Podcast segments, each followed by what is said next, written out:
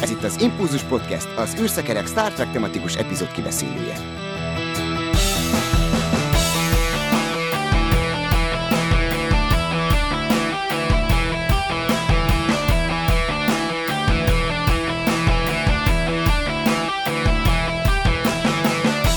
Kedves hallgatókat szeretettel köszöntjük, és a kedves nézőket is. Mai adásunkban Gergővel fogunk beszélgetni, és a középpontban az 1 és 0 című epizód lesz természetesen. Hát szia Gergő! Hello, hosszú és eredményes életet, sziasztok! És műsorvezető társamat is köszöntöm, szia Dév! Sziasztok! És hát pénteken este 8-kor ülünk itt, ez azt jelenti, hogy most frissen megnéztük ugye a Prodigy, illetve a Lower Decks előzeteseket. Volt egy ilyen, hát ilyen rajzfilmes panel. Mi is volt ennek a címe?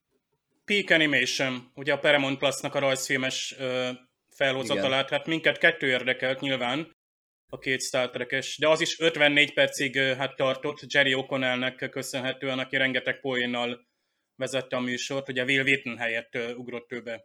Igen. Na hát nézzük akkor először ezt a Prodigy-t. Ugye látunk itt egy ilyen sanyarú sorsú fiatalt, ő volt a Dál, legalábbis így ejtette ki a Jerry O'Connell, és hát azt látjuk, hogy őt így dolgoztatják, vagy nem tudom, tehát valamilyen táborban éli a mindennapjait, és úgy felmerül a gondolat, hogy hát innen azért le kéne lépni. És ebben úgy látszik, hogy társakra is talál, és aztán valahogy oda keverednek a USS Protostar nevű csillaghajóhoz, ami úgy nem tudjuk, hogy hogy került oda, de Janeway hangja már jelzi nekünk, hogy ő valahogy a komputerrendszernek az állandó része, és akkor ő egyfajta ilyen guide, vagy nem tudom, valami ö, vezetője lesz ennek a csapatnak, ö, aki, akik hát kereket oldanak ezzel a, ezzel a hajóval, és ki tudja, hogy mit fognak vele csinálni. Egész aranyos ez az egész, meg jól néz ki, tehát én nem ismerem mondjuk a Nickelodeon sorozatokat, de ez úgy vizuálisan is tök jó, meg a hangulatában is én ezt így tudtam értékelni. Mit szóltok hozzá, milyen benyomást keltett bennetek? Én kellemeset csalódtam benne különben. Nem is egyszer, szerintem többször is említettem, amikor a Prodigy, Prodigy szóba került, hogy egy kicsit félszem az, hogy elviszik ezeket a rajzfilmeket, a mai divatos ilyen kicsit, hát finoman szóval is gusztustalan, tehát böfögős, apám fütye, ötyek, ilyen mindenféle ilyen ö, egyéb hangok kíséretével, és én nagyon-nagyon kellemeset csalódtam most, a, a, mert egy elég komolyabb hangvételű kis ö, előzetest kaptunk. A hajóra visszatérve, amit említettél, ott nekem rögtön, ahogy hívják, jutott eszembe a, a Kelvin filmek közül az utolsó, amikor ott fekszik a hajó a, a sziklának a tetején, ugyanott találják ja, meg. Ugye? A Franklin, igen, a USS Franklin, nekem rögtön Franklin jutott eszembe róla, egy kicsit áthallás volt szerintem, de, igen. de nekem, nekem úgy tetszett, nekem tetszett szerintem, igényesen van megrajzolva, eddig, amit ugye ezt a keveset, amit láttunk belőle, és hogyha a története is ilyen jó lesz, ugye úgy harangozták be, ha jól emlékszem, hogy ez kimondottan fiatalabb korosztálynak lesz belőve, Hát nem tudom, nekem, nekem egy kicsit komolyabb korosztálynak tűnik, inkább a Lower Deck lesz a fiatalabb, ez pedig nekem, nekem kicsit komolyabb. Mint hogyha azt, azt mondta volna Jerry O'Connell, hogy fiataloknak és felnőtteknek is jó, nyilván ez egy ilyen marketinges lózung, amit ilyenkor hangoztatni kell, de én el tudom képzelni. Ugye a Pixar rajzfilmekre mondják ezt mindig, ezt a több rétegűséget, hogy azért a aki bemegy a gyerekével a moziba, a szülő, az se unja halára magát, tehát neki is lesz benne tartalom, azért szerintem a, megadhatjuk a, az íróknak azt a bizalmat, hogy ezt meg tudják oldani azért, hogy mi felnőtt fejjel is tudjuk ezt élvezni, szerintem menni fog azért ez csak-csak. Egyébként én is, a, ha Nickelodeonra gondolok, érdekes módon Gergő veled együtt, nekem is először ezek a naturalista rajzfilmek jutnak eszembe, de ez csak az én hát hogy mondjam, már régóta nem vagyok Nickelodeon néző. Igen, tehát amikor az én gyerekkoromban mentek a, a, az ilyen Renés Stimpy show, meg a Rocco, akkor azért azok, hogy mondjam, azok kőkeményen Igen. prezentálták ezt a, ezt Igen. a Igen. hörgést, befögést, nem tudom. De azok Hisz- ilyen poénosabb Hm. dolgok. Voltak azért a Nickelodeonon akkor is komoly dolgok, mert azért a Pete és Kis Pete, meg az ilyen élő szereplős filmekben azért vol- voltak, még azt mondom, hogy még gondolat is volt azokban, Mhm. sőt, hát a Pete és Kis Pete az egy zseniális dolog. De nyilván ez a Nickelodeon dolog is, ez egy több rétegű, mint amennyire én erre rálátok, úgyhogy ez az előzetes, ez engem meggyőzött. De vajon Dévet meggyőzte? Ezt még nem tudjuk. Abszolút, én most ezt ö, majd, hogy nem jobban várom, mint a Lower Decks-et, bár annak az előzte is, is nagyon ö, feltözelt, és ö, nem is tudnék választani, de hát előbb jön a Lower Decks majd augusztusban. Szerintem ez, ö, ahogy a két mögrú is megfogalmazta, és hát idézőjelben ő itt a veterán a, a, a fedélzeten, már annak a bizonyos hajónak a fedélzetén, meg a, a rajzfilm sorozatban is, hogy, hogy ö, finoman behozzák a Star Treknek a, a, a filozófiáját, vagy nem is tudom, hogy kéne ezt mondani, nem kell ezt túl bonyolítani. Ö, Nagyon is Star Trek-es lesz ez, annélkül, hogy itt túl sok Star Trek-szerű dolog lenne benne, hiszen a fajok nagy része nem is eddig ismert faj. Tehát vannak itt, bár van itt Tellarita, meg nem is tudom melyik még az ismert faj, de azt hiszem nagy részt ismeretlen. Például Medúzai, az a kis robotszerű lény. Meg állítólag ez a kő lény, aki valójában ugye egy kislány, ő is a brikari fajú is egy elvileg nem kánon egy regényből származik, de amúgy ők egyszerűen rátalálnak erre a, a, a csillaghajóra, ott lesz a, a Janeway hologram, és ő fogja kalauzolni őket, meg a kis fiatal, meg nem kevésbé fiatal nézőket szerintem be a Star Trek világába a csillagfottának a elvei értékei mellé, és szerintem komoly hangsúly lesz a karakterfejlődésem. Nagyon sokféle karakterünk van, és tök jó, hogy így elénk tették, hogy ma már így érkezik egy teljesen új sorozat, és nekem tetszik, mert például pont az X-Penzen jártam úgy, hogy hatalmas univerzum, ott van a könyvek mögöttem, nekiestem csak úgy, minden nélkül, és egyszerűen túl sűrű volt a világa, pedig nagyon ugye izgalmas. De szerintem, aki egy csillagkapunak fog, az is így van vele, mert szerintem a régi sorosztok jobban bevezették a nézőt, hagytak időt arra, hogy megismerje a karaktereket szépen. Itt meg szépen elénk tették, már több, tehát voltak cikkek, itt volt ez a komikonos panel, hogy ott van a rajzolt karakter, meg ott van a, a szereplő mellette, ott vannak a készítők, egy picit elmondják, hogy milyen lesz az ő, ő kis karakterük, spoilerek nélkül, meg egy rövid kis tízerrel tökéletesen be van vezetve, és a érdeklődés ott van. Tényleg moziszerű a látvány, ez tényleg megint az, hogy túllép a tévén, bár én sem nézek Nickelodeon-t, lehet, hogy mostanság már szinte minden rajzfilm ilyen, ezek a 3D CGI rajzfilmek, de kihasználják a lehetőségeit. Tehát régen a, ezek a, például a Star Wars Rebels nézett úgy ki, mint egy ilyen tíz évvel ezelőtti számítógépes játék. És mindig csodálkozunk, hogy hát milyen, miért nem renderelnek jobbat, miért ilyen szögletesek a figurák. Itt már szerintem uh, itt, a, itt méltó a Star Trekhez, tehát tényleg ez a megjelenés, hogy még a Star Wars-szól is jobban néz ki, és szerintem rá, fognak kapni az, felnőttebb nézők is, vagy lehet, hogy az lesz, mint a, J.J. Abrams féle filmeknél, vagy a Kelvin filmeknél, hogy a nem Star Trek-es közönség jön be szép lassan, egyszerűen meglátják a tévében, megsugjuk, hogy hát, ha ez lehet, hogy lesz magyar nyelvű valamelyik csatornán is, mert ugye ez a Nickelodeon, ez nálunk is létezik, és ők által mindent szépen behoznak pár hónap, vagy nem tudom milyen késéssel, amit az amerikai csatornák adnak, tehát nem csak a Paramount Plus-ra kell várni, hogy valaha megérkezzen, hanem hát ez a tévében is látható lesz.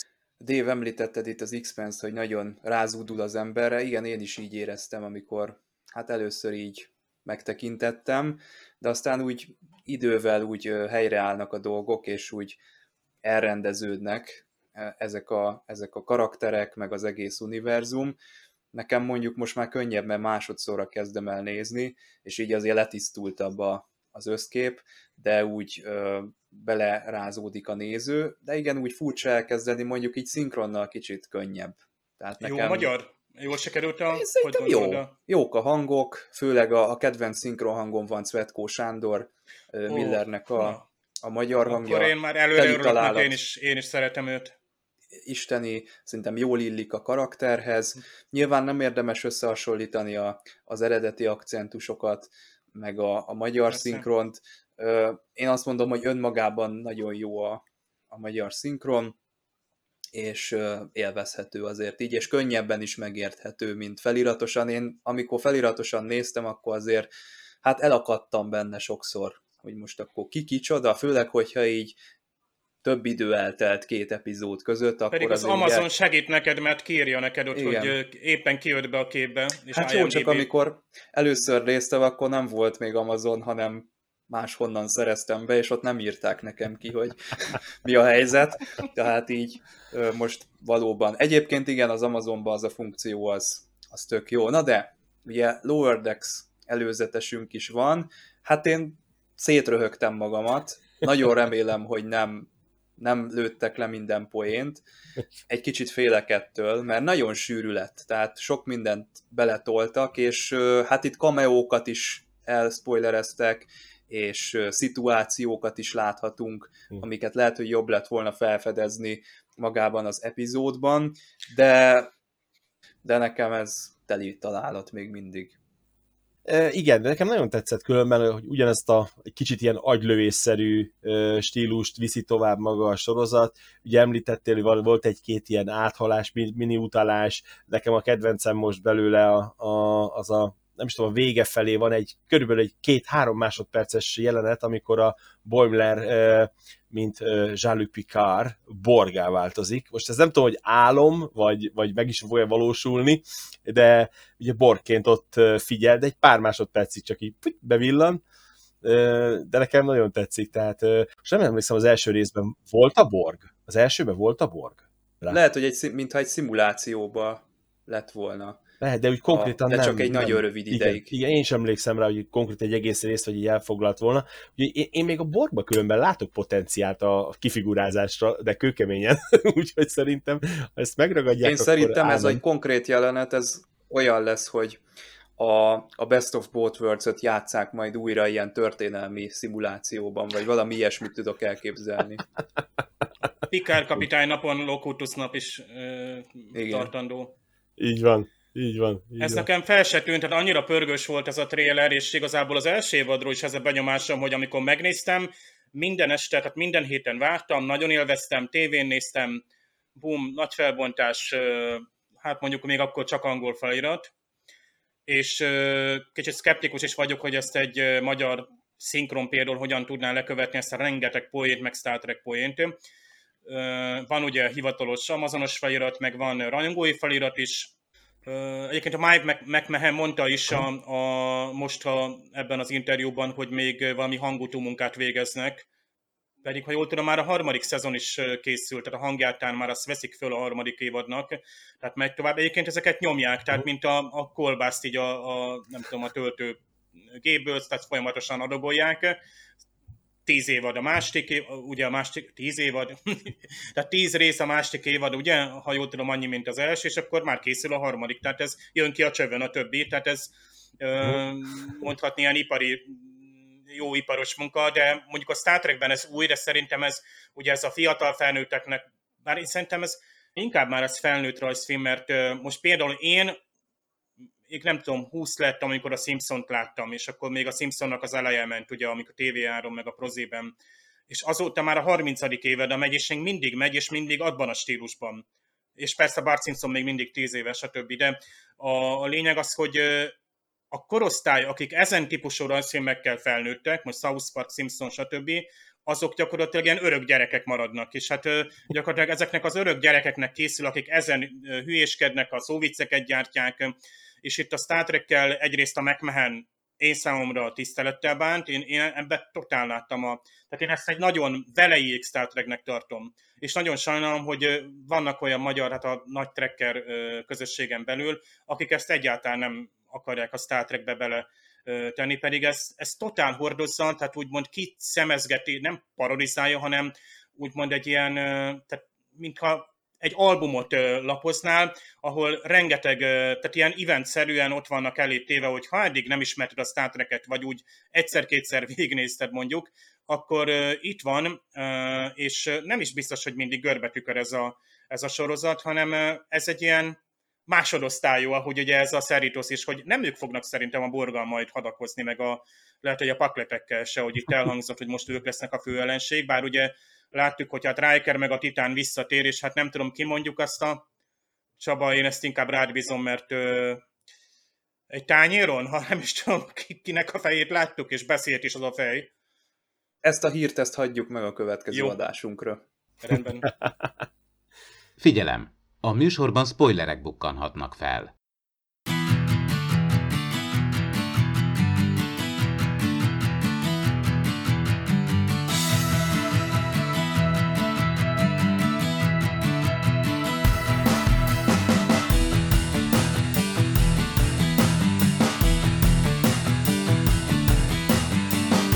Továbbra is Gergő és Dév ülnek velem szemben a mikrofonok mögött, én pedig Csaba vagyok, és a kibeszélő blokkunkban hozzá kezdünk az 1 és 0 című epizódhoz, vagyis eredeti címén 1-1-0-0-1-0-0-1. Hát ezt angolul nem fogom elmondani, pedig nem olyan bonyolult úgyse.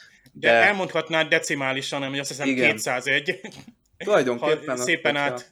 Ezt áttransformáljuk, akkor 201-et kapunk, de igazából ugye a cím az a kis binár mellékszereplőknek a neveiből áll össze. Ugye van nekünk egy 1-1, van egy 0-0-ás, egy 1-0-ás és egy 0-1-es karakterünk, és ezek úgy szépen párban kezdik el a munkát ugye az Enterprise-on, és hát eredetileg az történt, képzeljétek el, hogy ez lett volna az az epizód, ami az Elkéstél Dix a The Big Goodbye előtt kellett volna, hogy forogjon, hiszen a binárok azt, azt az átalakítást, amit végeznek az Enterprise-on, ez lett volna az oka annak a meghibásodásnak, amit Picard kapitány tapasztal ott a gangsterek között, vagy hát ott a, a film noir környezetben.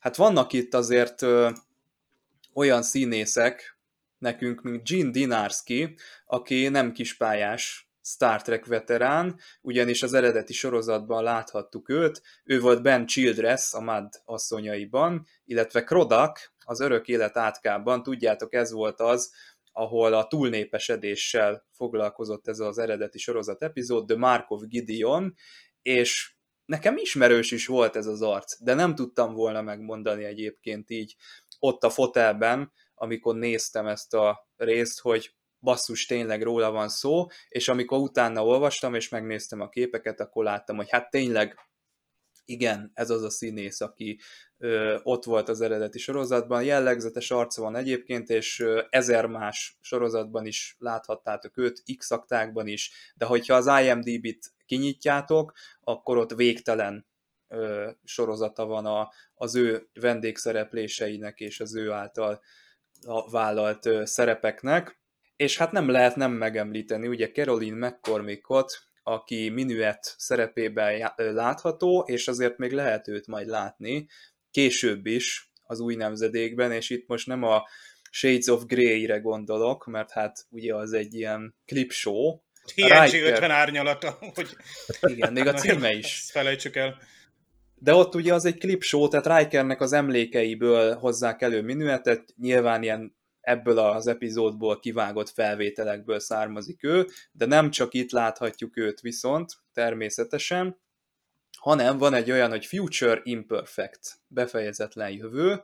Itt ugye valami, ha jól emlékszem, akkor itt valami alternatív idővonal van, és ott Rikernek a, a felesége, mert hogy lehet, hogy ott az ő fejéből szedik ki az információt, és úgy látják, hogy hát mély benyomást tett rá ez a minuet ebben a holofedélzetben, és sokszor gondol rá Riker, és akkor kezdjük is ezzel a topikkal, hogy mit látunk itt tulajdonképpen? Riker beleszeret ebbe a hologramba, és hova tűnik a végén egyébként minuet? Ő egy ilyen egyszeri és utánozhatatlan, pótolhatatlan karakter, mert ez kicsit olyan érdekes gondolat, hogy van itt egy ilyen bit halmaz, még hogyha azt is mondjuk, hogy mesterséges intelligencia, és Riker nem tudja újra előállítani, tehát nem tudja ugyanazokat a lépéseket végigvinni, mint amiket először, hogy bemegy a holofedélzetre, és azt mondja, hogy én egy olyan nőt szeretnék, aki szereti a jazz, de a Dixielandet nem, mert arra nem lehet táncolni, vagy csak egyszerűen azt mondaná, hogy hát kérem vissza azt a nőt. És úgy látszik, hogy ezt nem lehet megcsinálni. mit jelent ez a történetben? Hát nekem úgy tűnt különben, hogy amikor elindul ez az egész, ugye amikor a Riker létrehozza ezt a csehót New Orleansba, hogy meg ugye ő állítja be a karaktert is, tehát ő kéri a, hogy milyen karakterek legyenek, és ugye ott háttérben azért az a két binár azért ott elérten binárkodik rendesen, hogy csinálják. És, De én azt hittem, hogy ők azért mennek onnan ki, hogy hú basszus, ezek mindjárt itt összejönnek, tehát így diszkréció miatt de akkor már kész a csaj. Tehát amikor az elején, amikor mondja, hogy akkor New Orleans szeretné mégiscsak, és akkor ezt, meg azt, lehet, hogy olyan, mert ugye a binárok őt használták föl, mint ugye a végén kiderül, őt is felhasználták, ugye az egész tervük lényegéhez, és lehet, hogy egy olyan specifikus karaktert hoztak létre, aki, aki kimondottan úgymond a Rikernek jelenik meg. Ugye egy holofedélzetről beszélünk, tehát ö, lehet, hogy specifikusan hozták létre neki ezt a karaktert, és azzal, hogy ugye befejezték magát a küldetést, meg ugye az ő szerepe, mint a Csajncinak a szerepe, hogy itt a, ott tartsa őket, meg, meg elmondja az információkat, lehet, hogy ez így okafog, okafogyottá vált, és a binárok azt mondták, hogy akkor ők azt, azt kitörlik a rendszerből, vagy csináltak egy önmegsemmisítő kódot, így van, így van, így van, és vagy lehet, hogy, lehet, hogy ugye, amikor ugye az egész karaktert kialakítják a Rikernek, ő ugye egy meglévő karakterre teszi rá, hogy a végén mondja is, hogy ugye nem tudom hány ö, karaktert kikért, meg lekért, amikor ugye a végén szomorúan mondja ott a Pikárnak, hogy, hogy hát ő eltűnt a, a csaj, és szerintem, szerintem ezt, ezt speciálisan nekihozták ott, akkor ott létre a történetbe, én szerintem legalábbis, és azért így. Máshogy szerintem nem nagyon lehetne megmagyarázni ezt a dolgot, vagy lehet, hogy a karakter túl sok információt tudott, és azt mondták a binárok, hogy akkor marad az eredeti, vagy, vagy egy másikra építették rá specifikusan neki. Ja, hogy ő egy ilyen kém, és lehet. tulajdonképpen, és akkor lehet. nem, nem, nem is kém volt az ő szolgálata véget ért nem is kém volt ő inkább, hanem egy ilyen, egy ilyen speciális információforrás ugye a, a kapitánynak, meg a Rikernek, mert végeredményben végig ott ő, ő látja el információk, hogy mi történt a binárokkal, meg hogyan, és lehet, hogy ez egy ilyen specifikus információ halmaz volt, ami azt mondták a binárok, hogy ha ennek vége van, akkor fúgy, és rátették egy csaj, másik, ugye amikor végén visszamegy, egy teljesen másik hasonló, de teljesen másik karakter jelenik meg a Pikárnak, és szerintem, szerintem ők, ők ezt egy kicsit így finomították, ilyen specifikusát csinálták, hogy a Rikernek elvigye az eszét. Ami ugye sikerült is neki szerintem. Mm. Ez azért egy izgalmas, azért egy izgalmas téma, mert beszélgetek valakivel, mondjuk veletek beszélgetek, nagyjából tudom, hogy mire számítok tőletek válaszként, vagy hogy miket fogtok mondani, de mégis van egy, egy reprodukálhatatlan dolog a ti lényetekben, ami izgalmassá teszi a, a beszélgetést, és ez tulajdonképpen egy digitális térben azt gondolná az ember, hogy tökéletesen elkerülhető, de itt mégiscsak szerintem belevittek egy olyan misztikumot, vagy egy olyan váratlan eseményt, hogy ez mégiscsak egy múló tünemény volt Riker számára ez a nő. De ezt Rikernek csinálták, nem a Picard számára? Hát lehet, hogy a Picardnak. Mert mintha arról lett volna szó, hogy nem a Rikert várták ott a végig, és a kapitány kellett volna igazán lekötni. Egyébként a Riker még ki is mondja, hogy uncanny. Ugye az uncanny valley, ugye ez a titokzatos völgy, ugye az a furcsa határvonal, tehát ilyen digitális vagy virtuális, ha megalkotott hát karaktereknél szoktuk elsősorban a látványra mondani, amikor már például egy 3D-s film, rajzfilmnél mondjuk már nagyon életszerű, ugye a, az egyik első a Final Fantasy volt, ami animációs film volt, tehát animációs játékfilm, és ott láttuk a, a, a szereplők arcvonásain, hogy nagyon emberiek a, a mimikák, a gesztusok. Persze lehet látni, hogy még rajzfilmes volt ott a bőr, meg a haj, meg stb. Az most már nagyon tökéletes, de most is úgy látom, hogy még elhatárolódnak a rendezők attól, hogy teljesen digitális emberi karaktereket alkossanak. Tehát beszélő majmok, kutyák, stb. vannak már a vásznon, embereket visszafiatalítanak, de ez az Uncanny Valley, hogy tökéletesen digitális, most tárként említhetnénk, de ő se volt teljesen puszta digitális, mert ott is valami arcot tették rá. De nagyon jó sikerült. ez, igen, és igen, aki nem tudta, az egyébként simán bevette, hogy ő egy élő ember, vagy színész. Nekem furcsa volt egyébként a dolog. A, a moziban nem gondoltam arra, hogy basszus, hát ez a, ez a színész már nem él, de, uh-huh. de valahogy az agyam mat elkezdte ott nyomasztani, hogy mit látok én most itt. Tehát mhm. feltűnt, de nem tűnt fel annyira, hogy egyből arra gondoljak, hogy CGI, csak valami olyasmi motoszkált a fejembe, hogy itt valami nincs rendben. Uh-huh. Tehát valami Igen. Mégsem élő volt ott a, az arcán, és nagyon percekig egy furcsa érzésem mm. volt a moziban. Az Uncanny aztán, oda, igen. oda léptél be. És, az, és Rákét is azt mondja, hogy félelmetes, tehát ő is, hogy bele tudna mm. szeretni, tehát érzéseket tudna fejleszteni, ugye, ahogy az angolban is mondja, hogy, és Picard mondja, és hát, hát így kezdődik az egész szerelem, hogy egy illúzióval kezdődik igazából, hogy még nem látjuk a valódi ö, lényt a másik oldalon, de ugye van egy elképzelésünk róla, hogy te mondtad, Csaba, tehát itt, itt, itt ugye állandóan teszteljük a másikat, és mindig a váratlant várjuk, ugyanakkor egy kiszámítható keretek között.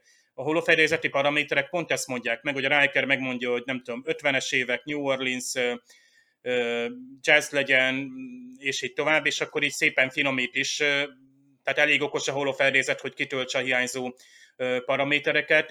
Egyébként fantasztikus, mert még hiába van számít, most itt van, hát rengeteg videójáték vesz körül minket, de még se a mesterséges intelligencia, se az ottani események nem adnak olyan szabadságot, hogy te tényleg egy megkökentő, tehát csőben megyünk még mindig, nem csak az FPS programokban.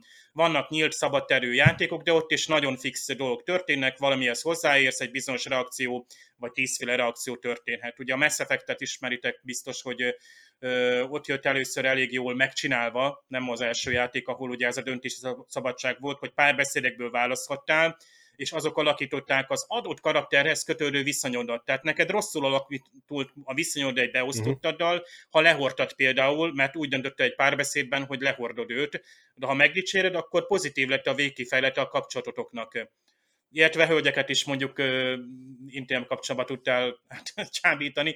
Tehát érdekes az egész interaktív dolog, mint a holofedélzet. Fantasztikus, amit a binárok művelnek. Pikár is azt mondja, milyen fejlett szoftverük van.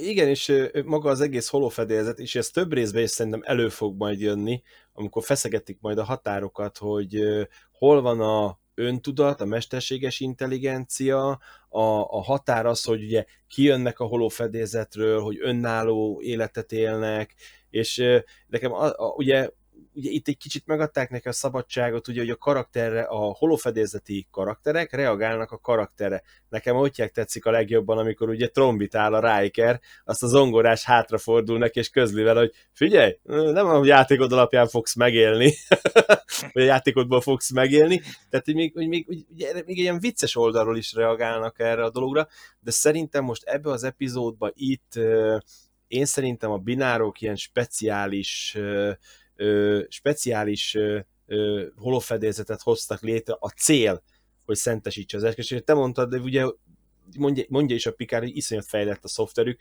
tehát ö, ők akár ugye együtt él, élő két lény, nagyon fejlett mester, mesterséges intelligenciával, simán kinézhető, hogy egy, egy érző mesterséges intelligenciát létrehozzanak. Mert ugye erről szól az egész a binárokról, hogy, hogy ők iszonyatosan fejlett technik, technológiával rendelkeznek. Jonathan Frakes azt mondta, hogy hol vannak a binárok a többi epizódban, mert ő egyébként nagyon hmm. elégedett volt ezzel a történettel, és azt mondta, hogy mindig, amikor ilyen javítás van, karbantartás, akkor vagy nincs semmi, csak legyenek binárok mondjuk a fedélzeten, és kezeljék ők a, a komputert, biztos igaza van egyébként valamilyen szempontból lehetne kötni velük ilyen dílt, főleg azok után, hogy ellopták a hajójukat, lehet, hogy ledolgozhatnák a, ezt, a, ezt az ügyet ott a, a csillaghajókon. Mondjuk ezek a nevek, hogy 0-1, meg 1-0, tehát nem tudom, hogy hányan élnek a bolygón, tehát hány millió 0-1-es nevű binár létezik, és ha mondjuk nem tudom, az egyiknek levelet akarsz küldeni, akkor, vagy a Facebookon meg akarod őt találni, akkor hogyan szűrsz rá? Vagy teljesen elveszik a, elvesznek ezek a individuális ügyek, teljesen elvesznek egy ilyen civilizációban, tehát onnantól kezdve le van tojva, hogy ki kicsoda? Mm, szerintem igazad van, csak szerintem így van, mert ugye azt, ha jobban megnézed, annyira hasonlítanak egymásra, hogy nagyon minimális különbségek vannak a binárok között. Nem, hogy ugyanúgy néznek ki, de ugye annyira összemosódik ez a különbség, hogy én szerintem igen, ez elmosódik teljesen ez a határvonal. Ugye azt lát, nem is tudod megmondani őket, hogy most melyik a fiú, melyik a lány, vagy van egyáltalán olyan, hogy lány-fiú. Tehát ők párba vannak, de nem is, nem is úgy ilyen. állítja be őket, hogy hogy fiú-lány kapcsolat, hanem úgy állítja be, hogy ez két binár, a cél szentesíti az eszközt, hogy még gyorsabban tudjanak dolgozni, ezért dolgoznak párban, mint a két komputert összekötni. Igen, Quinteros parancsnok ha? mondja is az elején, hogy Igen. ezek nem fiúk, nem lányok, hanem ezek csak úgy binárok. A Quinteros parancsnok egyébként a Gene Dinarski, ezt lehet, hogy az elején nem mondtam be, a színésznek a nevét bemondtam, de ő játsza a Quinteros parancsnokot itt. Hát nekem egyébként. olyan volt, mintha a Picard föltett volna egy ilyen álszakállat, mert így elsőre nekem valahányszor a Quinteros meglátom, uh, amúgy tényleg imádom ezt az epizódot, és uh, ezt a Quinteros mindig ilyen ilyen uh, sejtelmes figurának tartottam, hogy nem tudott esetleg ő erről, vagy végül is ő volt az egész, hát az Enterprise-nak a, azt hiszem fő konstruktúra, vagy ja, tervezője volt. hogy lehet, hogy ő hmm, lesz Talán, a hát mondjuk, és ő vitte el tárgyalni is őket, tehát lehet, hogy éppenséggel összefüggött a dolog, bár ugye nagyon jó a binárok érvelése, hogy a végére ugorjak, hogy nulla vagy egy, tehát igen vagy nem, tehát azért nem kértek engedélyt, mert nem tud, mert számíthattak, hogy 50%-ban nemet mond a flotta, és a Voyagerben a tuvoknak van egy ilyen érvelése, amikor egy ilyen tér vetődés járó, egy ilyen transporter, ilyen dobogószerű szerkeztet találnak az egyik bolygón, az nem tudom, 40 ezer fényévnéve elvinni őket, és akkor a bolygó egy része egy ellenzék odadná a Voyagernek ezt, hogy használják egyszer, a másik nem, és pont a Tuvok fogja magát, és elkezd tárgyalni a Janeway háta mögött, mert a Janeway-t egy, egyrészt, mint barátját ki akarja hagyni, piszkos játszmákból, másrészt úgy gondolja, hogy kapitány vagy igent mond, vagy nemet, és a Janeway iszonyú mérges rá, mert úgymond egy ilyen vulkán logikával átlépte ugye azt a, úgymond egy úgy hozott meg egy döntést, hogy logikusan, tehát nem morálisan, hanem a tiszta logikával mondta, hogy ő hát a cél érdekében ő bevállalja azt, hogy megszegi a szabályt, és hm. kapitány elveit nem tartja be. Igen. Hát, nem, nem, a Riker mond, nem a Riker mondja a végén ezt, amikor a vége van? A Riker magyarázza meg, hogy ez a 0-1-es bináros történetet? Ja, hogy... Amikor, igen, mert nem a... Hát, valaki én... megmagyarázza, ja, a nem a binárok volt. mondják ki. Igen, Riker, Riker mondja szerintem ezt, hogy csak nulla és egybe tudnak gondolkozni, hogy azért volt ez az igen, igen, nem, és akkor inkább... Ja, vagy a Picard, vagy a Riker, igen. Igen, valamelyikük ott, igen, a hídon, amikor ott vannak. Uh, igen. Hát az fantasztikus, amikor Picard és Riker egyszerre gépelnek, és majdnem ilyen nagyon gyenge CSI Cyber epizód jutott eszembe, hogy nem tudom melyik filmben volt, hogy egy billentyűzeten ketten gépeltek, tudjátok, ismertek ezt a hacker ütögetést, és gondolom teljesen értelmes kódok jönnek ki. Kicsit féltem is tőle, hogy, hogy itt majd órákon keresztül azt kell Szerencsére egy két külön, két külön konzol volt, hál' Istennek Igen. azért itt volt valami értelmes. Azért, és a TNG ebben is, tehát értelmes, elhittem, hogy ő nekik együtt kell dolgoznunk, mint a binároknak, hogy mondjuk ezt a kódot egyszerre kell bevinni valamiképpen szimultán. Viszont ugye, ha már Quinteros parancsnokról beszéltünk, akkor itt van a 74-es csillagbázis. Minden bizonyal a Star Trek mozifilm nézőknek nagyon ismerős, ugyanis a Spock nyomában című ö, mozifilmben, ott azt hiszem, hogy csak ö, űrdok volt, tehát Igen. talán nem volt neki neve, de a Spock nyomában című mozifilmben hát ugyanezt a felvételt láthatjuk, annyi különbséggel, hogy természetesen ott a mozifilmben széles vásznú képarány van, és hát az ottani Enterprise helyett most az Enterprise D, ami ö, megközelíti ezt az objektumot, és fogjuk még látni, tehát egyébként ö, több TNG epizódban ezt az állomást, de ez fantasztikus felvétel egyébként, tehát ez, én azt mondom, hogy ezt jól tették, hogy újra hasznosították, és, és itt is látható. Nyilván lehet az is, hogy ezek a csillagbázisok tök mindegy, hogy hol vannak, vagy hogy hívják őket, ilyen szabvány szerint több helyen épülhettek ugyanolyan típusú konstrukciók, úgyhogy még lehet, hogy még ez így magyarázatnak is belefér, de ez, ez jó volt, és nekem egyébként személyes kedvencem filmzenében a The Search for Spockban ez a docking manőver, ami akkor megy, amikor megközelíti a, az Enterprise ezt, a, ezt az űrdokot, az fantasztikus zene. Hát itt egy másik zene megy, természetesen a TNG-nek az elején, az is jó, de, de a mozifilmben valahogy jobban a fülembe mászott az a track. Igen, és több mozifilmbe is előkerül, mert szerintem a négybe is utána benne van, mondjuk nem ez, mert ugye ez, de ezt lehet, hogy ez.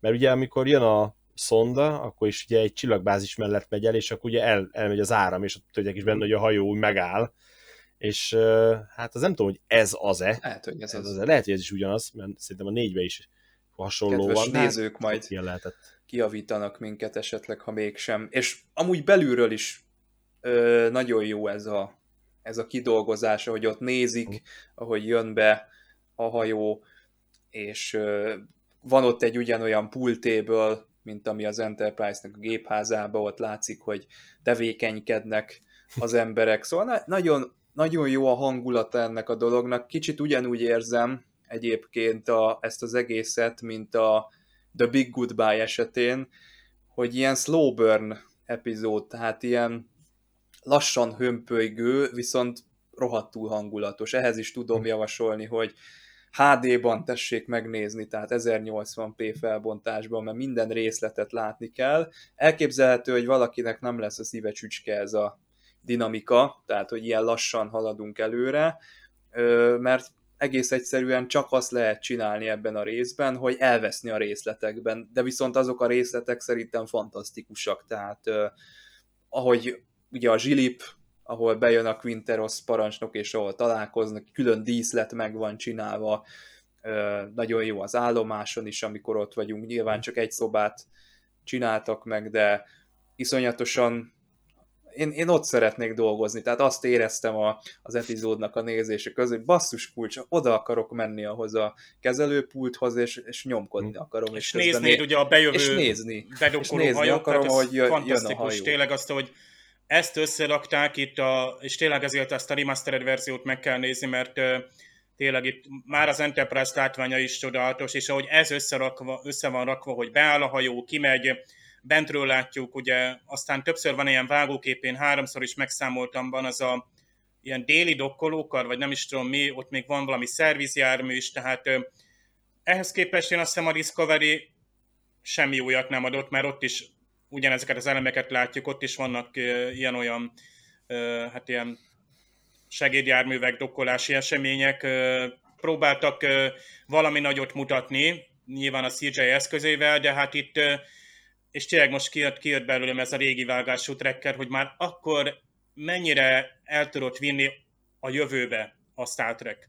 De tényleg látod a nagyságát egy ilyen, hogy ott dolgoznak emberek, és mennyi munkállomás lehet itt hogy tehát tényleg ez a Star Wars feeling, hogy, hogy, hogy elképzelhet, hogy egy csillagrombolón milyen munkállomások vannak.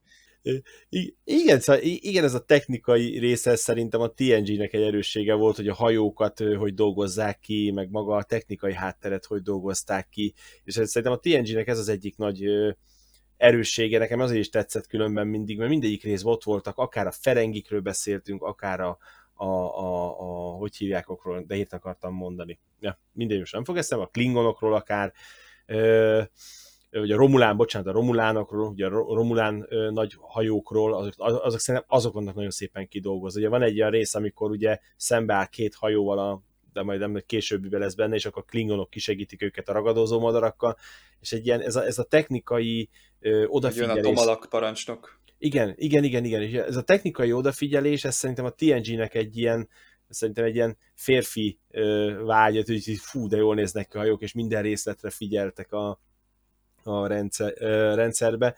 Ö, és, és maga hogy az egész, tehát hogy maga, hogy a holodeck is ugye egy ilyen, már ilyen fejlettebb ö, ö, dolgot mutat, ö, Úgyhogy szerintem nekem, nekem egyetlen egy dolog volt, ami egy picit így kilógott ebbe a részbe, nem tudom, hogy ti hogy vagytok ezzel az egésszel, az a uh, Data Jordi vonal. Nekem ez egy, nekem az egy kicsit úgy kilógott a, a, a dologból. Nem, nem úgy éreztétek? Valahogy, valahogy nem. Most hát azért nem. kellett csak oda, mert hogy, hogy a détának ugye valahogy le legyen kötve a figyelme. Tehát, hogyha ott figyeli a binárokat a hídon, akkor nem lett volna tragédia, vagy nem lett volna ennek az epizódnak mozgatórugója. Ezt, ezt rábízták, észrevette volna. rábízták a kedvenc karakterünkre, Wesley Crasherre.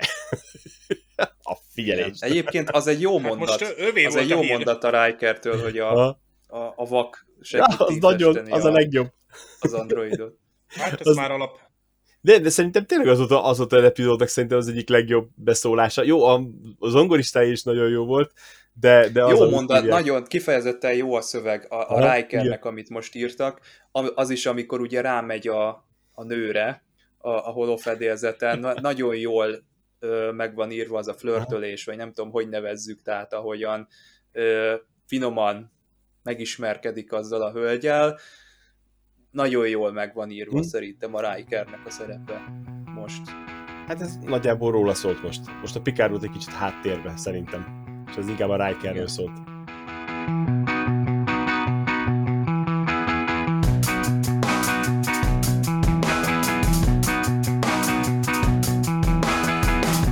A fedélzeten. Csoba! Bú, csoba! Csob, csi, csi, csoba!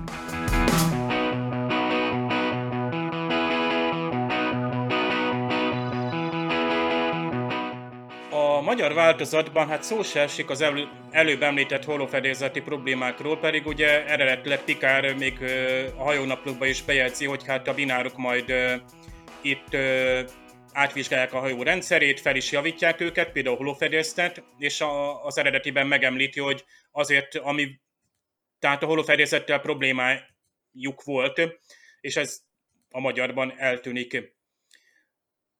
Bár említ, hogy a hajó kitűnő állapotban van. Érdekes, hogy ilyen upgrade-eket miért pont akkor hajtanak végre, tehát például itt az első évben vagyunk még, hogy, hogy már most szükség volt ilyen jelentős feljavításra, de ez már más kérdés, nem szinkronos. Aztán itt a szokásos manőverek, itt dokkolni kell, standby to dock, ready to dock elhangzanak ezek a szabványparancsnok, beálltunk a dokba, aztán nagyon érdekes az a, az eszköz, amivel bedokkol egy hajó, hát ö, ö, analóg ö, módon itt is horgonyokról van szó. Ö, mooring beams, horgony sugarakat kell hát kibocsájtani, hogy rögzítsék a hajót, és ez valóban ez a mooring, ez a kikötőben használatos horgony lehorgonyzás, legrögzítés, kikötő árbóc, stb. hajókötél, hajólánc, tehát igazából ez van az, a, az űrben való dokkolásra adaptálva. És Pikár azért egyébként jó kapitányos híven mindenkit megdicsér, bár szerintem ez inkább rutin manőver, ez kicsit úgy hangzott Pikártól, nem is tudom, mintha valaki nem önti ki reggel a kakóját, és azért nem tudom, kap egy füles, vagy egy dicséretet. Aztán itt a Quinteros egy kicsit szerény a magyarban, azt mondja, hogy ő csak az egyik tervező volt, míg Charge of Team, ugye ő valószínűleg a csapatvezető, annak a csapatnak, vagy mérnöki, vagy kivitelező csapatnak a feje volt, vezetője, aki tehát összerakta az Enterprise-t. Nekem az még feltűnt itt a magyar hangoknál, hogy a binárok hangját jobban torzította a magyar hangmérnök, ugye a Biners így volt eredetiben, azért jó, a binár megnevezés tök jó, de hogy kicsit jobban volt torzítva, ez egy érdekes döntés, hogy amikor úgy régen ugye megvolt az a szabadság, hogy a, a hangmérnök vagy a szinkronrendező döntött erről, lásd milyen legyen egy Goa'uld hang, mert semmilyen sémát nem kaptak, most meg már kapnak egy szabványos ilyen, nem is tudom, ilyen hang sablonfájt, vagy nem tudom mit, amivel a, azt az audio anyagot tudják torzítani a magyar hanganyagban is, tehát lásd, szerintem a Disney-nél szokott jelenni, hogy tök ugyanúgy szól minden effektus, magyarul is, lásd mondjuk egy ilyen mélyített hang Viszont vannak zájló vagy ziló tojások, amiket ugye hát ö, rajz, vagy festene a déta, amit a Riker nem igazán ismer fel, de Jordi ragaszkodik hozzá, hogy ő javasolta ezeket a tojásokat, hogy fesse meg a déta. Itt szerintem nem magyarázzuk meg tovább, viszont annál érdekesebb, hogy Crusher már szinte a Borgról beszél, amikor ez a dr. Epstein van említve, méghozzá, hogy a dr. Epsteinnak a kutatása nyomán ő is elkezdett érdeklődni. A magyarban azt mondja, hogy hogy lehet idegsejteket csípekkel pótolni, míg az angolban azt mondja, hogy Combine Cybernetics and Regeneration. Hát ez nekem egy kicsit olyan kibertechnológia és regeneráció, ez nekem a Borgot juttatja eszembe, de hát jön majd a Borg is nem sokára, vagyis mi megyünk hozzá majd. Kúnak hála. A komputernek elég megadod azt az érát, ahova szeretnél menni, és ő neki tökéletes hát, hátterei vannak, egy, egy, rögtön egy komputerizált csehót elő tud állítani. Ugye Riker azt mondja, hogy 1958-ba szeretne körülbelül menni, a magyar Riker csak annyit mond a 20. század közepére. Valószínűleg ilyen sablonokból dolgozik, talás kosztümök vagy berendezések a holofedélzet. És hát igen, itt van az, az a Riker mondat, hogy mit keres egy ilyen bombázó, egy efféle komputerizált csehóban, ugye ez a gene joint, ami lehet kétesírű ház, lebúj, csapszék vagy pálinka mérés is. Hát ez egy egyesít, ez egy ilyen jazzbáról tényleg ezt a kicsit füstös, de mindenképp nagyon hangulatos helyszínt tudjuk elképzelni. Aztán kiderül az angolból, hogy négy holofelézet is van, tehát négy ilyen komputer csáút is lehetne futtatni egyidejűleg. Aztán a voyager legalább két holofedélzet volt, és ott voltak is ilyen, ilyen cserélgetések, hogy ki mikor megy holofedélzetre. Aztán a Perisnek meg a Belanának kellett állandóan itt cserélgetni, hogy ilyen romantikus itt el tudjanak menni. Magyarul a Vezli csak annyit mondja, hogy a holofedélzeten van rá, pedig ő a négyesen van. És ugyanígy a, az már a magyarban is átjön, amikor ugye már hát kiürítik a hajót, a szokás szerint minden kicsit sietve közlekedik, és ott kiderül a végén, hogy már nem is, nem is egy, nem is kettő, hanem egyenesen 19 transporter van, és ez tök jó, hogy ez elhangzik. Ez a TNG kérem. Itt megvan alapozva, hogy ezer fős legénységed van, és van 20 transportered, és nem egy. Különben ilyen sorbanálások vannak, mint vannak ilyen vicces képek, hogy a űrhajón csak egy WC van, és akkor állandóan ilyen, ilyen kígyózó sorok vannak. A, a Pikár átadja a hidat a Veznek, de csak a magyar Pikár kapitány ilyen engedékeny, mert a, a, az angolban csak azt mondja, hogy uh, uh, apprise me, tehát hogy tartson a, tehát folyamatosan tudósítson majd, hogy mi a helyzet, és majd ő személyesen utána néz a Rikernek, tehát igazából nem a Wesley a híd. Hát igazából senki, mert nem is kéne ott lenni senkinek a hídon amíg ezek a nagy, itt a komputer felújítás valójában adatbázis csere, és a binárok gyakorlatilag úgymond ledampolják, hogy így ezzel a számítógépes, ez el is hangzik ez a szó, hogy a saját adatbázisokat, hogy belenyomják. Amikor a memória dump is a számítógépnél azt jelenti, hogy egy az egybe kipréseli, be, le, lenyomatát rögzíti a, a memóriának, a, mondjuk a merevlemezre, hogy hibát keressen mondjuk a Windows. A binárok a komputerüknek, központi komputerük, hát magának az adatát tároldák az Enterprise-on, kellett egy ilyen nagy tárolóhely nekik, és ehhez kéne hozzáférni, csak az a baj, hogy nincs meg a fájnév, vagy nincs meg a jelszó. Hát magyarul belépési kódot mondanak a szereplők, míg Riker fine, fine name, tehát fine névről beszél, hát elvileg lehet, hogy mind a kettő kéne, ez egy kicsit ilyen, ilyen már ilyen CSI cyberes, de azért még jó, kell a fine név is ahhoz, hogy megtaláljuk, a, hogy aztán persze lehet, hogy utána, ha megadom a file nevet, akkor utána kérje, nem, nem is tudom, a jelszót is. Tehát kód vagy jelszó, ezt már viszont data kimondja, de a magyar data a kód jelszó helyett is azt mondja, hogy belépési kód. Jó, az már pontosabb, mint ha csak azt mondaná, hogy file név. És bármi lehet a file név, vagyis a kód bármi lehet, uram, hát a data még a nyilvánvalót mondja ki. Pikár a végén hát egy kicsit, hát nem tudom, a Pikár annyira nem tud vigasztalni, tehát nem hiába nem ő a tanácsadó a hajón, egyébként a tanácsadónő azt hiszem itt is nyomtalanul eltűnt, vagy nem is volt jelen.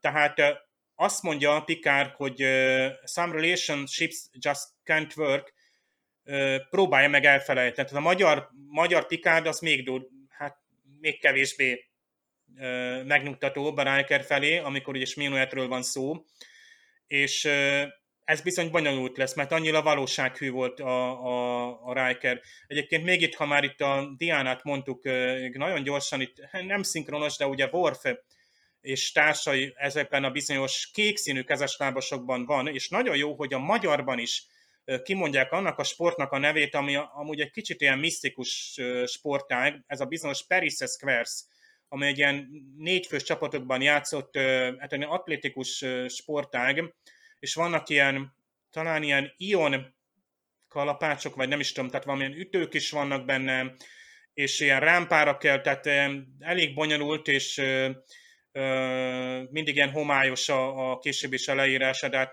pont most, hogy ma elkezdődött a, a, az olimpia hivatalosan is, és én nem láttam, hogy a Paris Squares majd ott lenne a olimpia számok között, tehát még várni kell a 20 negyedik századig, de ugye Worf már hát nagyon is, hát mit mondjak, nem épp az olimpiai elmondatot mondja, amikor azt mondja a Worf, hogy hogy ha győzelem, ugye Riker azt mondja, vagy azt hiszem a Tassa, hogy hát itt nem is a győzelem számít, mert Riker ugye mondja a Worfnak kicsit visszesen, hogy szerezzék meg a, nem tudom, a kupát, vagy a győzelmet a karbantartók csapatával szemben, és akkor a Worf azt mondja, hogy mindent elkövetünk, és nyilván ő a Battetet is fenné az ellenségre, vagy a másik csapatra, és akkor mondja, hogy Riker ugyanezt nem kell annyira szó szerint venni, de akkor minek számoljuk a pontokat? Tehát a Worf az abszolút nem a, hogy is mondjam, az olimpia vagy a nemes küzdelemnek a szellemében indul el, és még jó pár Star Trek epizódban említve van egészen a Csunkaci epizódig a Voyager-ben ez a Perises Squares, és tök jó van, hogy a magyarban is vissza van adva, ez a furcsa és kicsit azért erőszakosnak tűnő sportág.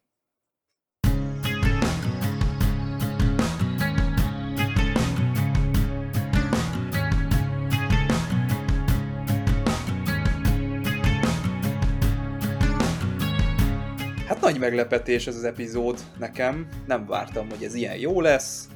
Jók a szövegek, ahogy mondtam, végig élveztem angolul is, hm? remek, és jól hozták át a, a magyar verzióba is. Ugye mit keres ez a bombázó ebben a milyen csehóban, digitalizált Komputerizált. Komputerizált csehóban, hát ez is egy, egy fantasztikus. Meg hát a bőgösnek a beszólása, hogy Gergő is mondta, ez a csík dixió, hogy a csaj csíp téged, és magyarul is tök jól Igen. visszaadják, tehát ezt érdemes, ilyenkor mindig mondjuk, hogy a magyar szinkron is tök jó. Igen, igen. igen. Akartam egyébként mondani itt a szinkronos érdekességek előtt, hogy most itt Dév nem csak németül és angolul kellett tudni, hanem franciául is, mert hogy ugye volt egy komplett francia És gyönyörűen franciául beszélt még maga Patrick Stewart is, de különös módon Igen. ezt picit sajnáltam, hogy a Vargati József úgy látszik nem volt hajlandó franciául beszélni, pedig ilyenkor a magyar szinkron leszokta követni azt, hogy a magyar színészek a saját hangjukon fölmondják franciául. Ne adj Isten, némely filmben régen azt használták, hogy visszakapcsoltak ugye az eredeti hangokra, mm. és akkor hallottuk a franciául beszélő ö, színészeket. Hát ez kicsit ez, ez itt nem volt ö, ö, helyén. Egyébként, ha Csaba teljesen off-topic, Space Sweepers című mozifilmben, nem tudom milyen nyelven nézted, de azt nem volt szabad angolul nézni, mert ott az angol csak az egyik nyelv.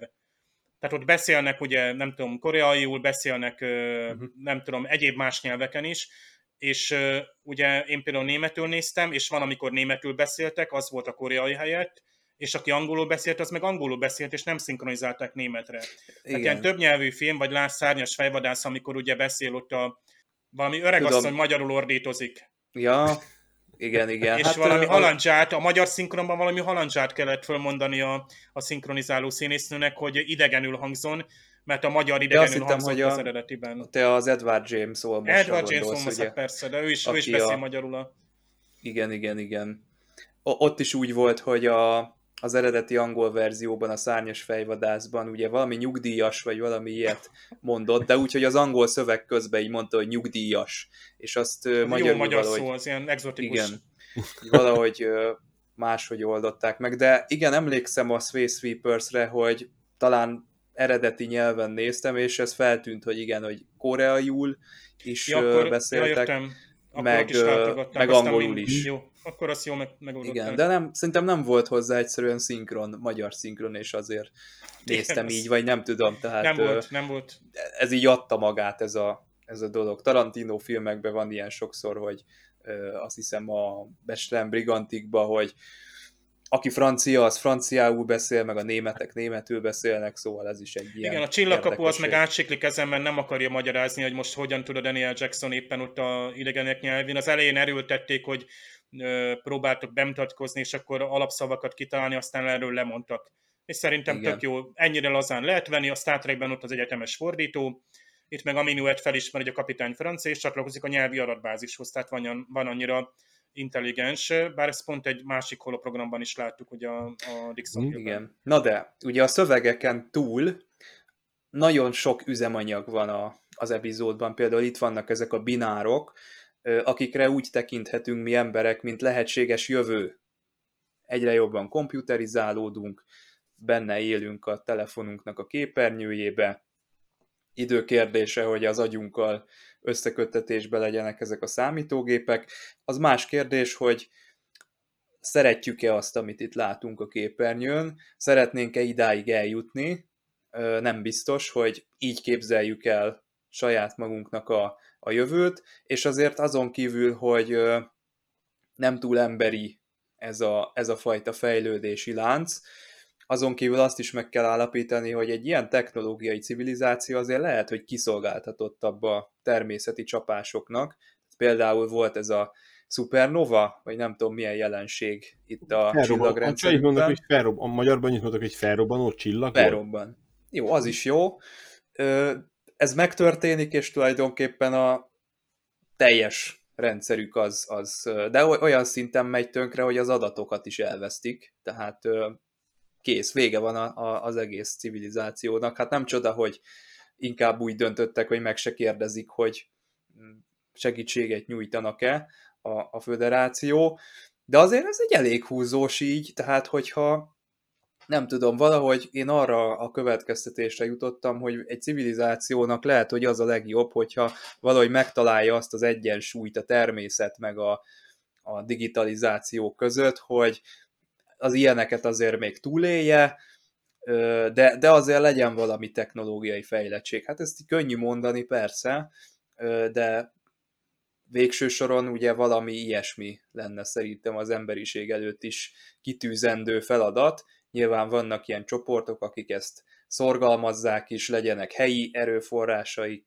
az, az emberek, a közösségeknek, tudjanak maguktól is termelni, megélni, alkossanak olyan kommunákat, hogy, hogy működjön, tehát ne, hogyha elszigetelődnek, akkor, akkor ne, ne halljanak éhen, vagy ne, ne, ne legyen hátrányos következménye annak, hogy globalizált világban élünk.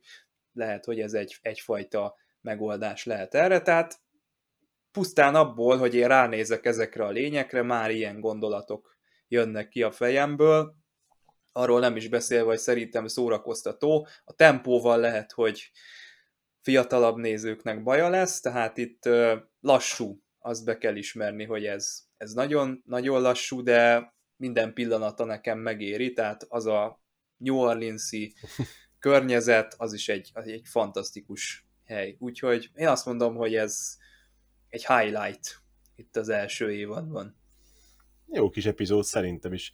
Viszont ezzel a bináros dologgal szerintem egy aktuál problémát is feszegetett a rész, mert ugye maga ez a technológiai probléma, ugye, hogy napkitörés esetén ugye kisül az egész rendszer, ez, ez ugye a Földön is probléma, tehát most is probléma, hogyha nem veszük észre a napkitörést, a szép nagy combos napkitörést, akkor itt elszáll, mint, hú, mikor volt? 1900 vagy 1800 volt egy ilyen, amikor a távíró vezetékek végig szikráztak, akkor még az a lovaskocsi korszak volt, meg a tit most így nem fogom tudni hirtelen fejből, de volt már egy ilyen ugye a történelembe, csak ugye... Az a bajszos ilyen viktoriánus környezetbe így néztek az emberek, hogy hinnye. Hinnye, és akkor nyomkodták a, a távíró gombot, és ugye akkor is lehalt az egész rendszer, és ugye most meg teljesen más világot élünk, és ugyanúgy előfordulhat megint, tehát szerintem ez egy kicsit ilyen ahogy te is mondtad, Csabi, hogy, hogy a technológiai sérül, a sérülékenység, tehát azzal, hogy ilyen fejlett technológia van, ugye látjuk is a különböző eszközeinket, amik, amiket ugye akár villámcsapás esetén, vagy bármi, ugye rögtön gajra is megy minden, hogy ezzel bizony ki is, szolgáltat, ki is szolgáltatjuk magunkat. A másik szerintem üzenete még ennek a, a ugye a emberi, tehát a gondolkodásnak a gyorsítása, hogy gyorsabban tudnak úgy dolgozni, tehát ha jobban megnézi az ember, tehát azért most is, aki gyorsan dolgozik a gépeken, azok, tehát én, én, én az ujjas technikámmal gépelek, valaki meg a tíz ujjával egy fél másodperc alatt leír 1500 szót, most csak vicceltem, de nem, de szóval ez, ez, a, ez a gyorsaság is komputerizálva, ugye most egyre többször hallani, hogy, hogy összekötik a, a, a, a, a agyunkat olyan dolgokkal, amiket tudunk mozgatni vele, és ugye ez egyre, egyre elterjedtebb, egyre jobban lesz majd szerintem előtérben, és ugye egy idő után majd elő fog jönni a, a implantátum is, tehát ami ugye minden science fictionnek szerintem az alapja, hogy, hogy beültetünk a tarkunkba egy implantátumot, aztán mi okosabbak leszünk, és több adatot tárolunk benne. Úgyhogy szerintem e felé, e felé fogunk haladni, minden további nélkül. És, és lehet, hogy egy ilyen figyelmeztetés is volt, hogy figyeljetek, oké, okay, de ők áttestek a ló másik oldalára. Én szerintem legalábbis egy ilyen kicsit ilyen érzésem volt, hogy arra Igen, is ez már vég, hogy... véghelyzet. Tehát mindig, Igen.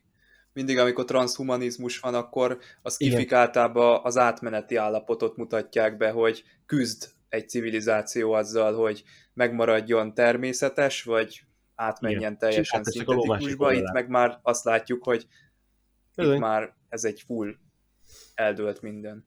Igen, úgyhogy ennek is sok üzenete van ennek az epizódnak, és szerintem maga az, hogy maga a cselekmény is, tehát ha jobban megnézzük, akkor ez egy szokvány alap cselekmény a Star Trekben, hogy megmentünk egy egész civilizációt, tehát a Star Trekben ez már egy, szerintem egy alap dolog, hogy mi civilizációkat mentünk meg, tehát nem kisaprózzuk el itt ilyen, ilyen egy-két emberrel, de, de szerintem igen, itt, itt összekötötték ezzel a technológiai fejlettség is, érzékenységgel is. Nekem, nekem, nekem is tetszett a rész, tehát maga az, hogy a binárok csinálták a hajónak az elkötését, vagy hogy ezt tervezték, az ugye egész addig, amíg ugye ki nem derül és el nem mennek, hogy a binárok ne, tehát én, én annyira jól eltitkolta a rész, hogy itt a binárok lesznek a, a, a, a hunyók, vagy ők, ők fogják ezt az egészet okozni, annak ellenére, hogy ugye az egész róluk szól, mert úgyis kezdődik, hogy 1-0, 1-0, tehát ez, tudtuk, hogy ők lesznek a főszereplők, de egész jól adagolta addig, hogy, hogy amíg, amíg ugye ki nem derül a állomáson, mert ugye az állomáson derül ki, hogy hopp, hol vannak a binárok? Hello, hello, látta valaki őket? És senki nem látta őket, csak ott a hajón. Tényleg. A Wesleynek kellett volna vigyázni Igen. rájuk. Igen, mert ő, ő volt ott a hídon. Hát, és egész odáig kisétált. Ugye őt kitransportálták az egyik transporterrel, amikor ugye menekítették ki őket, de egész hát, odáig... De kisétált a, a hídról, lement a transporter terebe, és úgy sétált ki, hogy azok a binárok ott maradtak a hídon. Így van. Igen, tehát senki nem foglalkozott. De a Quintalos is ott volt még, egyébként ő is eltűnt aztán, tehát ezt... Neked még mindig gyanús az az ember, úgy látom, Igen. hogy nem fogadtad el. Volt, egy, egy fanfiction lehetne... Ő már kim volt akkor a fanfiction lehetne belőle írni, nem, hogy így a háttérben mit csinál a Quinteros ebben az epizódban. Minden track epizódból. Itt az a jó a TNG-ben, hogy úgy mutat be technológiai disztópiát, vagy lehetséges veszélyeit a túlfejlődésnek, hogy el tud határolódni, nevezetesen a, az Enterprise még mindig kényelmesen ugye bemegy egy űrdokba, elhagyja azt. A, nem vagy telerekva implantátumokkal, már érdeklődünk iránta, lásít a Dr. Crusher, de mi még elég természetes emberek vagyunk. Tehát egy, egy fejlettebb humanizmussal rendelkezünk, egy, egy ö, nagyobb a, a rálátásunk a, a, a dolgokra, sokkal szélesebb látókörrel rendelkezünk, és már kint járunk a, a mélyűrben, felfedezünk, de mi magunk még nem alakultunk át annyira, mint ezek a lények. Tehát így van egy elhatárolódás attól, hogy megmutatjuk, hogy milyen veszélyek vannak, de nem arról szól egy egész Star Trek sorozat, hogy valaki mondjuk de van már olyan Star Trek sorozat is, de mindegy. Tehát a TNG-ben ez a technológiai pozitív gondolkodása a, a jó.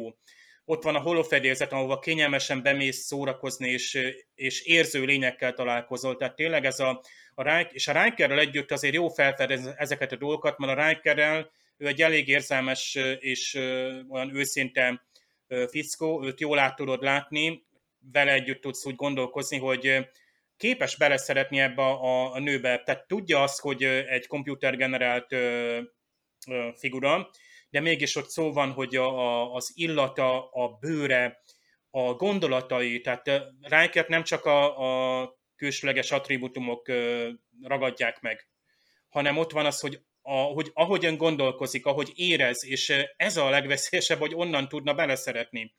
Tehát a gondolatai annyira igaziak a, a minuetnek, és itt van az a uncanny vagy az a határ, amikor majd mesterséges intelligenciákat elfogadunk barátként. Hát már most is itt vannak azok a digitális asszisztensek. Jó, a mi még csak így ismerjük ilyen reklámokból őket, hogy a ilyen és olyan nagy rendszereknek az asszisztensei, akik válaszolnak neked, és úgy tesznek, mint a élő párbeszédben lennének veled, pedig csak gyakorlatilag egy adatbázisból kulcsszavak alapján reagálnak, de szinte már az is elég. Lásd, ilyen chatbotok.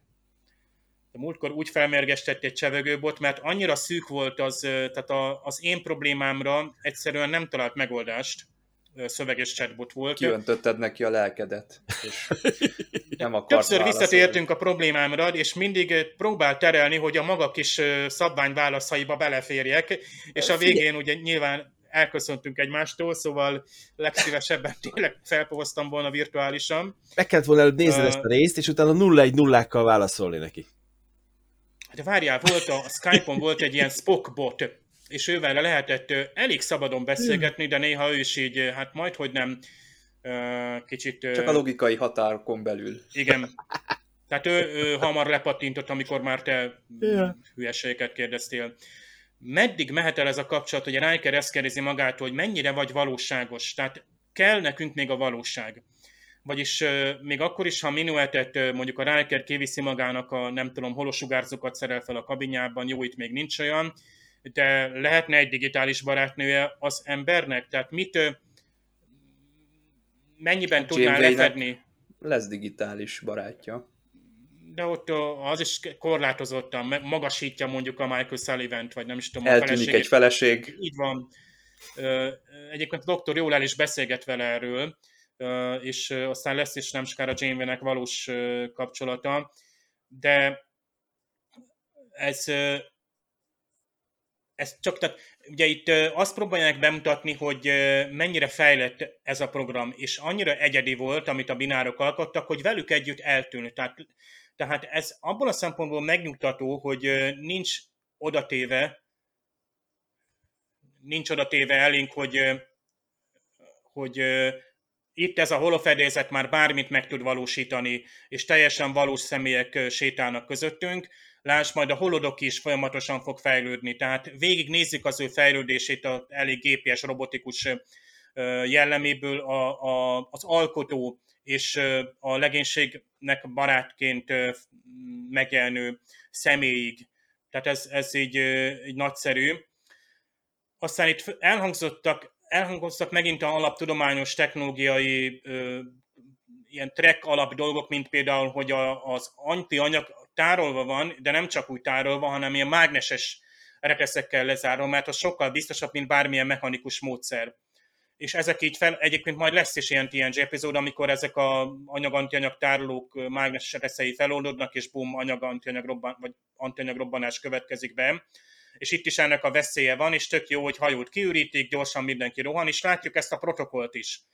Tehát a, az, hogy itt a, a, leg, a, tehát a, a kaland mellett, a détának a kis epizódja mellett belefér az is, hogy lássuk a, a hajónak meg a csillagfotának a protokollját, hogy milyen egy csillagbázis, hogy működik, hogyan van a bedokkolás, és, és tök jó, hogy ez egy működő dolog. Tehát ott van a csillagflotta, upgrade a hajódat, egy, van egy fejlett faj, aki a föd, hát föderáció részei, azt a binárok, nem? Tehát lényeg az, hogy, hogy nem mindent az emberek csinálnak, hanem van kifejezetten erre specializálódott, nem tudom, bolygók. Tehát itt szépen alakul a Trek univerzum, és mindig csak a tizenvalanyadik epizódnál vagyunk, és logikusan viszik tovább azt a, a nézőnek tényleg azt a képét, ami alapján biztosan, hogy ott szeretne lenni az Enterprise fedészen, vagy a csillagbázison, ahogy te mondtad, Csaba. És ott szeretnénk lenni. Igen. Hát elég régóta beszélgetünk már, úgyhogy én azt mondom, hogy búcsúzzunk el, és, és akkor jövő héten jövünk. Igen. Sziasztok! Hello, sziasztok! Sziasztok!